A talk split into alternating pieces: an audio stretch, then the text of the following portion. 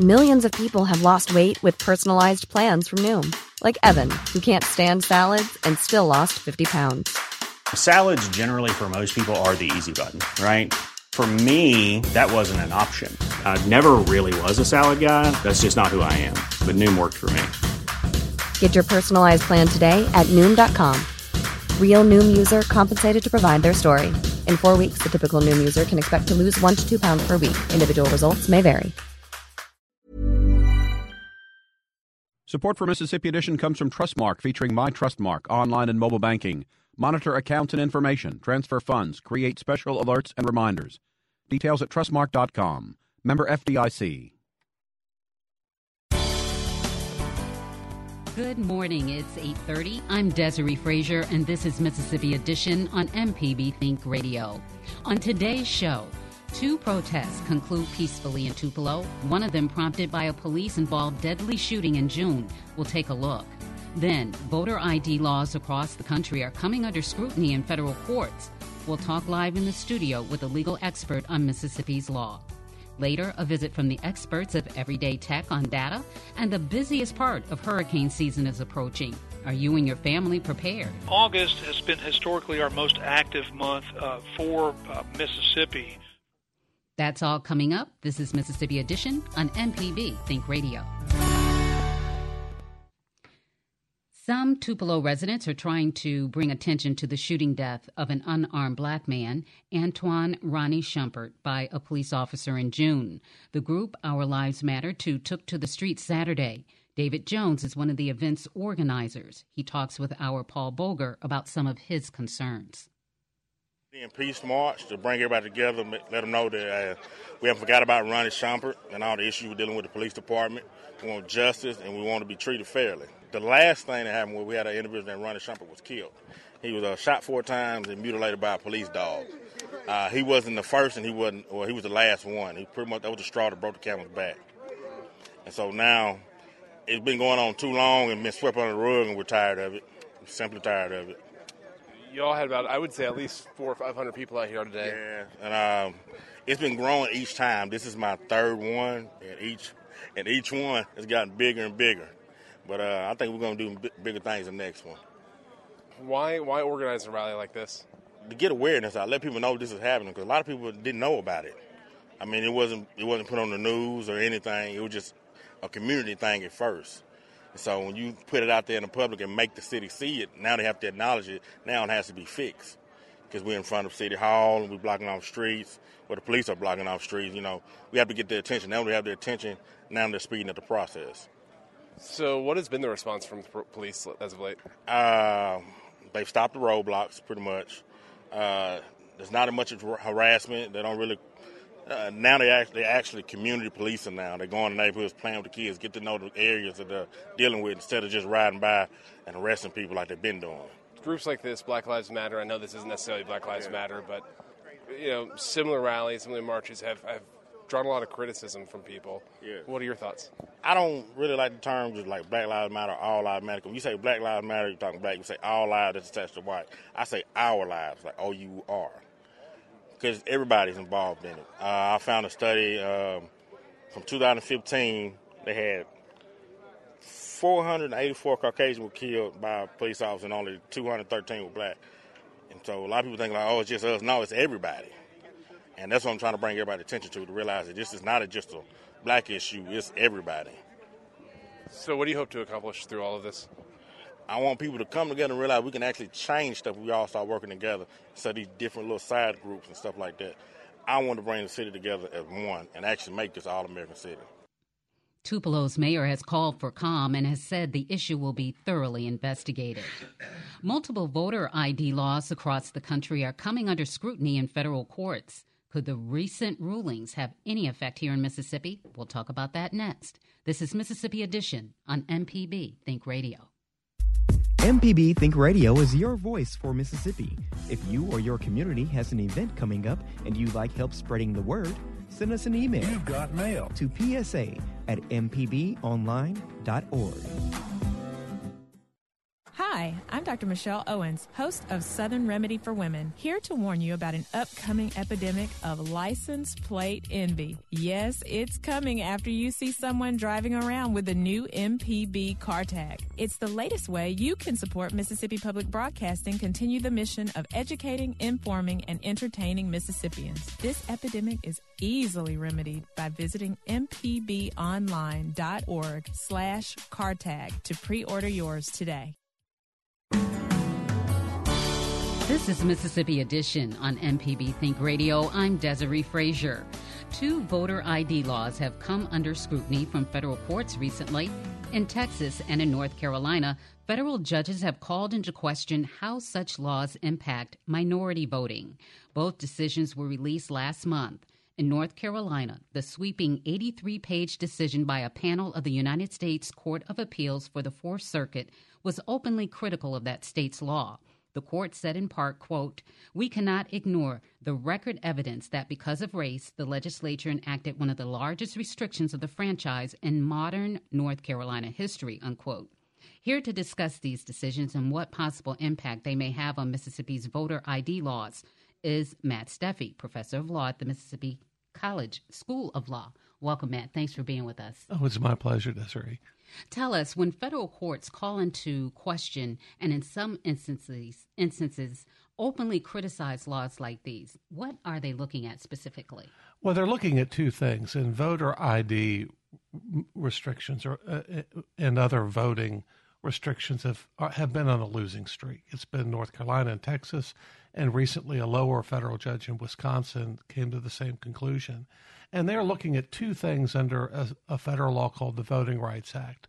They're looking uh, for evidence of discriminatory intent, that is, the actual purpose of restricting voting on account of race, or they're looking for discriminatory impact. And uh, depending on which case you're talking about, the courts have found one or the other or both of these things present in recent voting reforms. And so that's what happened in both Texas and North Carolina. That's right. And North Carolina focused on the discriminatory purpose. And once there's a finding of discriminatory purpose, the entire statute is suspect. The Fifth Circuit, uh, the, the whole court, what they call en banc, that is, every single one of the nearly 20 judges voting together, uh, concluded that it clearly had a discriminatory effect and may very well have a discriminatory purpose and sent it down to the lower courts to sort out the remedy. So, what they're saying is that these laws suppress the vote by African Americans either as a matter of fact or on purpose. Is it just African Americans or other minorities as well? It could be other minorities as well. They, what they found in North Carolina was almost surgical precision, according to the court, in in suppressing ways that Af- that had made it easier for African Americans in particular to vote. What were they doing that made it more difficult? Well, for example, uh, voter ID is one thing uh, that that African Americans, uh, particularly elderly folks, are less likely to have the required forms of ID. But North Carolina canceled early voting, which was used overwhelmingly by African Americans who lack transportation. Uh, there have been uh, restrictions on registration, no more same day of election uh, voter registration, and so on. Really, uh, North Carolina commissioned a study to find out who was voting and when, and then eliminated the ways that African Americans had used, predominantly African Americans, uh, to vote either early or to register on the day of election or to vote without the proper ID. And so that was a red flag. Oh, it's there were red flags popping up all over the place, and and both North Carolina and the Fifth Circuit noted, you know, we're not operating in a vacuum. This supposed purpose to uh, avoid voter fraud uh, is exactly the same purpose that states offered for poll taxes, for literacy requirements, and for other Jim Crow era efforts to prevent African Americans from exercising the franchise. Is there enough voter fraud to warrant these types of laws? There's not enough voter fraud to warrant any government action. At least there's no evidence of it. That the idea uh, that there's a mass of people showing up in person, impersonating others to vote on election day is just not there in the evidence. Uh, there there may be some more questions with regard to absentee balloting um, and, the like, but th- there's very very little evidence of voter fraud. And if you can get a politician to be honest, a a, a, a tall order in some cases, uh, particularly outside our fine state, the, the the Republicans in North Carolina said, you know, to be clear, we're trying to to suppress the votes of Democrats, not African Americans in particular. If Afri- if more African Americans happen to be Democrats, so be it. But there there is a suppressive intent without any doubt, and, and they readily admitted they, that. They admitted it. it. It's difficult to understand this, given, and this is one of the things the North Carolina case talked about, given the enormous issues facing North Carolina and Texas. The Texas legislature meets every other year. They have a tremendous budget shortfall, education problems. But what they decided was priority number one was uh, voter uh, uh was voter ID and other election reform. And part of this became possible out of a case a couple of years ago that eliminated the pre-clearance requirement that that many southern states had to follow. That is, the Voting Rights Act used to require states that formerly discriminated the the, the normal suspects in the old Confederacy to have the Department of Justice do what's known as pre clear, that is, review and approve uh, any changes to their voting laws. And that was that, that kind of was a roadblock at these kind of efforts. Once those, that roadblock was removed, we saw a proliferation of these uh, th- these legislative priorities. Do you see that coming back as a result of this?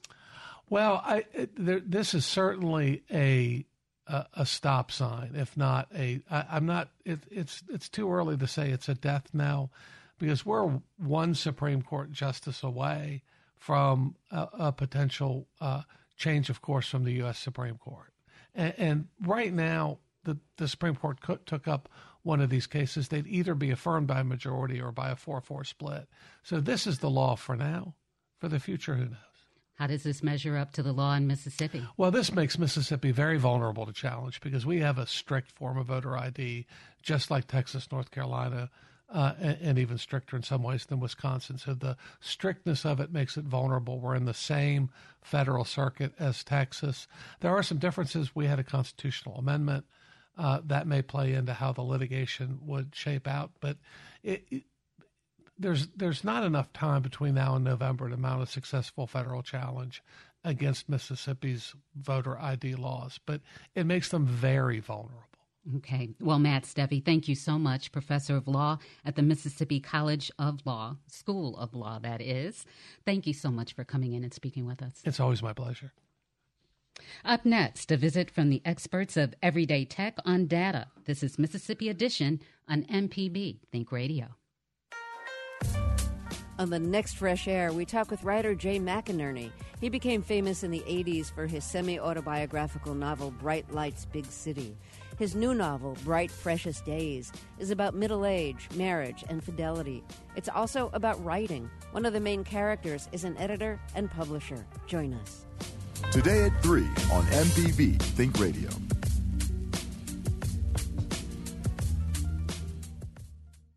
The new MPB Public Media app is available now. Watch MPB TV, listen to MPB Think and Music Radio, and stay in the know with MPB News. Search for the MPB Public Media app in the App Store and Google Play stores today.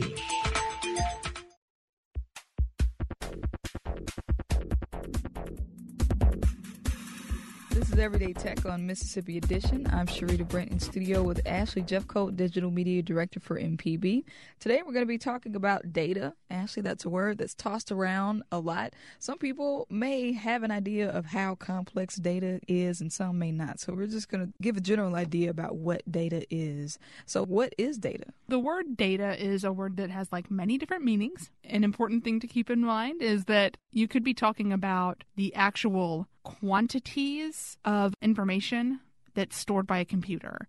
So this could be like pictures take up so much data. Mm-hmm. They have a size, they might be three megabytes, and that's how much data they take up. And data can also be a statistical term that means all the different numbers and things that you gather, the information that you've gathered for a statistical purpose. Or it could be, and this is the one that we're going to talk about, is the definition of data being the amount of space and amount of stuff that you're allowed to download. Okay. and that you're given as like a as part of your plan whether it's through your internet service provider or through your cell provider. So most people have data plans. How do you know how big of a data plan you need? That's a hard one because it can be really difficult to determine. The first thing that you need to do is do your own research. Take some time to look at your own data usage which unfortunately this means you probably already have a data plan, but most of us probably have one now. If you have a smartphone, you probably have a data plan. In most cases, won't allow you to have a smartphone without a data plan. Because it's not smart without data? Pretty much. Okay. uh, data is so essential to the way those phones work that you don't, it doesn't really work right without data. So you pretty much have a data plan if you've got a smartphone. So, if you already have a data plan, one of the things that you can do, and this is going to vary from carrier to carrier, provider to provider, on your bill or in an app, or sometimes there's even a number you can text and it'll let you know how much data you've used. This is a good way to get an idea on how much data you need because you can look and see how much you're using. Yeah. So the more you, you rely on data for things like streaming, um, like Spotify or YouTube or Netflix or anything like that, the more data you're going to need and the bigger data plan you're going to need. If you have shared plan, so you've got like lots of like your kids are on it and your parents are on it and everybody's using the same plan, you're going to want more data because you're sharing across all these different people and that's all going to use up data. But if you're the kind of person who maybe you don't leave the house very often and you're always connected to Wi Fi, you probably don't need as much data because Wi Fi doesn't count against your data plan. So you don't need as much then. But it depends entirely on what you're using and how much of it you're using already. Because if you take a look at what you're using right now, you may be like, oh, well, I don't actually use very much data at all, even though I spend a lot of time streaming. That's probably because you're usually connected to internet instead of using data. Mm-hmm. But if you take a look at it and you're like, I don't spend any time streaming, but I'm using a ton of data, might not be realizing some of the stuff that you do that does take up a lot of data. Facebook, big data hog. Oh, is it? Oh, yeah. Well, that explains why I get that text message every week saying that my data plan is uh-huh. almost up. if you if you watch a video on Facebook, you are using a lot of data. Wow. Facebook autoplay stuff too, so it loads a ton of stuff in the background. Now, is there a way to get around that things autoplaying? For instance, if you go to a website and there are videos playing that you may not even know until you hear it, is there a way to turn off those things that run without your permission or consent? Sometimes you can. And the way you can do that is through the settings on your phone and through your browser.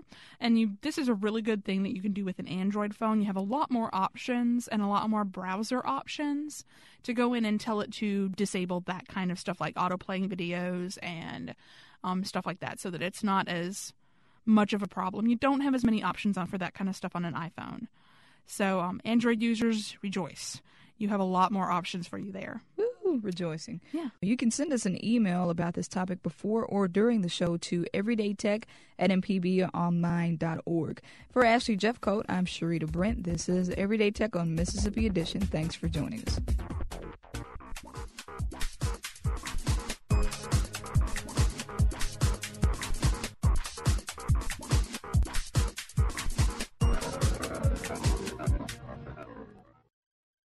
Fifty years ago, a sniper went to the top of the clock tower at the University of Texas and opened fire on the people below. She was obviously wounded. The people around her looked dead. And the tower kept chiming every 15 minutes. And I would think, 15 more minutes they've been out there.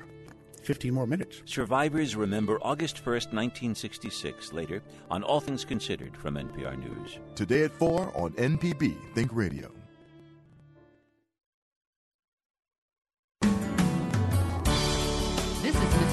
Edition on MPB Think Radio. I'm Desiree Frazier. With the height of hurricane season nearing, emergency and weather officials are urging residents to get prepared. August and September are typically the busiest months for tropical weather.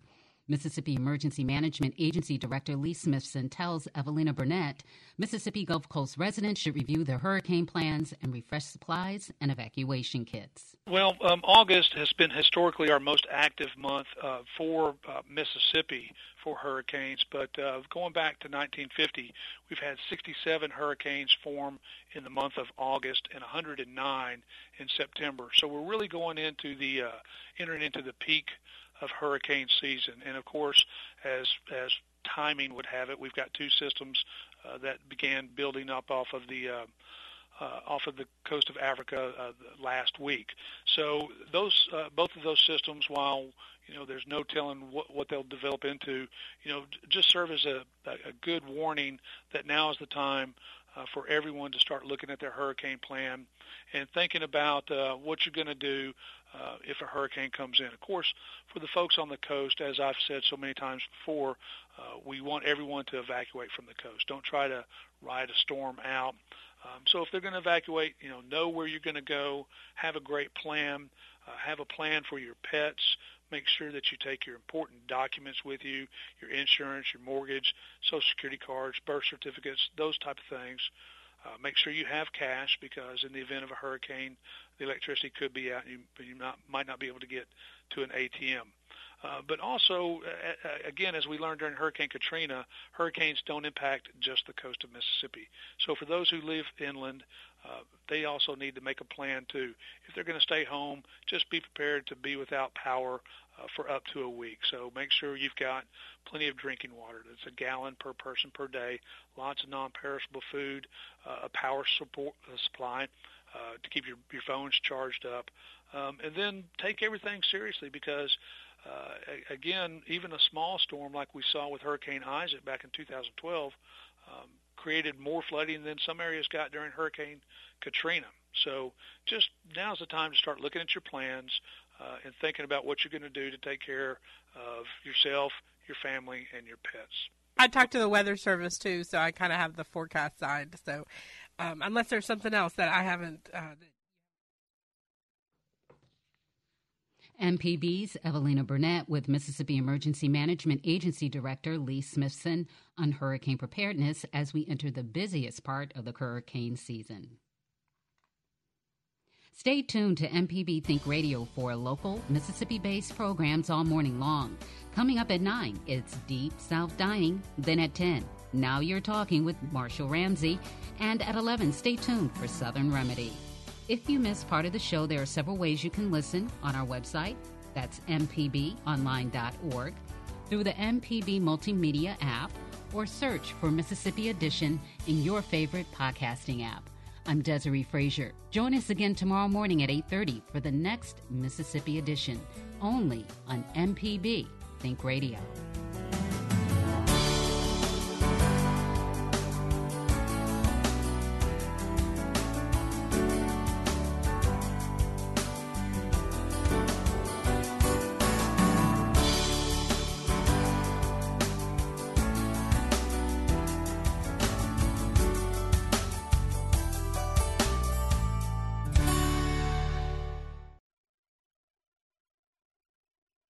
Support for Mississippi Edition comes from Trustmark, featuring Trustmark Deposit Express, ATMs for business and personal banking. No deposit slips, no envelopes, no waiting. Most deposits made by 9 p.m. weekdays are credited that day. Details at trustmark.com, member FDIC.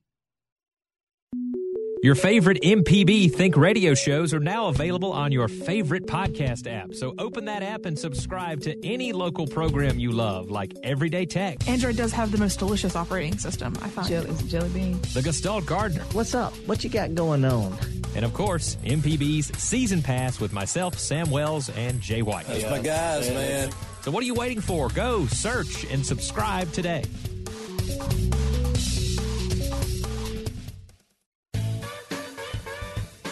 Coming up this morning at 10 on Now You're Talking, Marshall Ramsey will speak with news anchor and fellow children's book author Katina Rankin. Plus, singer songwriter Lisa Mills will join us to talk about the inspiration for her latest project, Mama's Jukebook. Be sure to join us this morning at 10 for Now You're Talking with Marshall Ramsey right here on MPB Think Radio.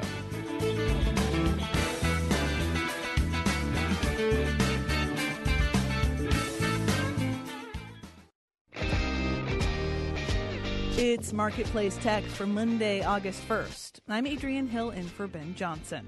It's been a relatively quiet year for tech IPOs. Last Friday, a company named Talend became one of a handful of tech companies to go public in 2016. We caught up with Talend CEO Mike Tuchen on the floor of the NASDAQ midway through the trading day.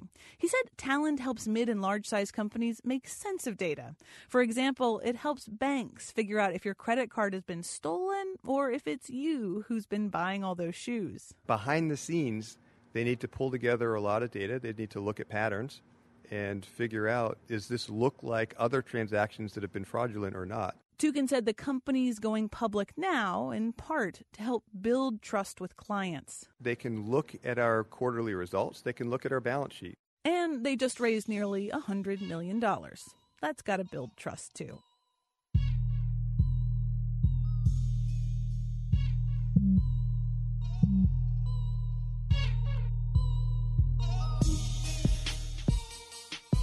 Marketplace Tech is supported by Progressive Insurance, small business protection for more than vehicles with specialized coverages to protect against financial loss. More at Progressive Commercial.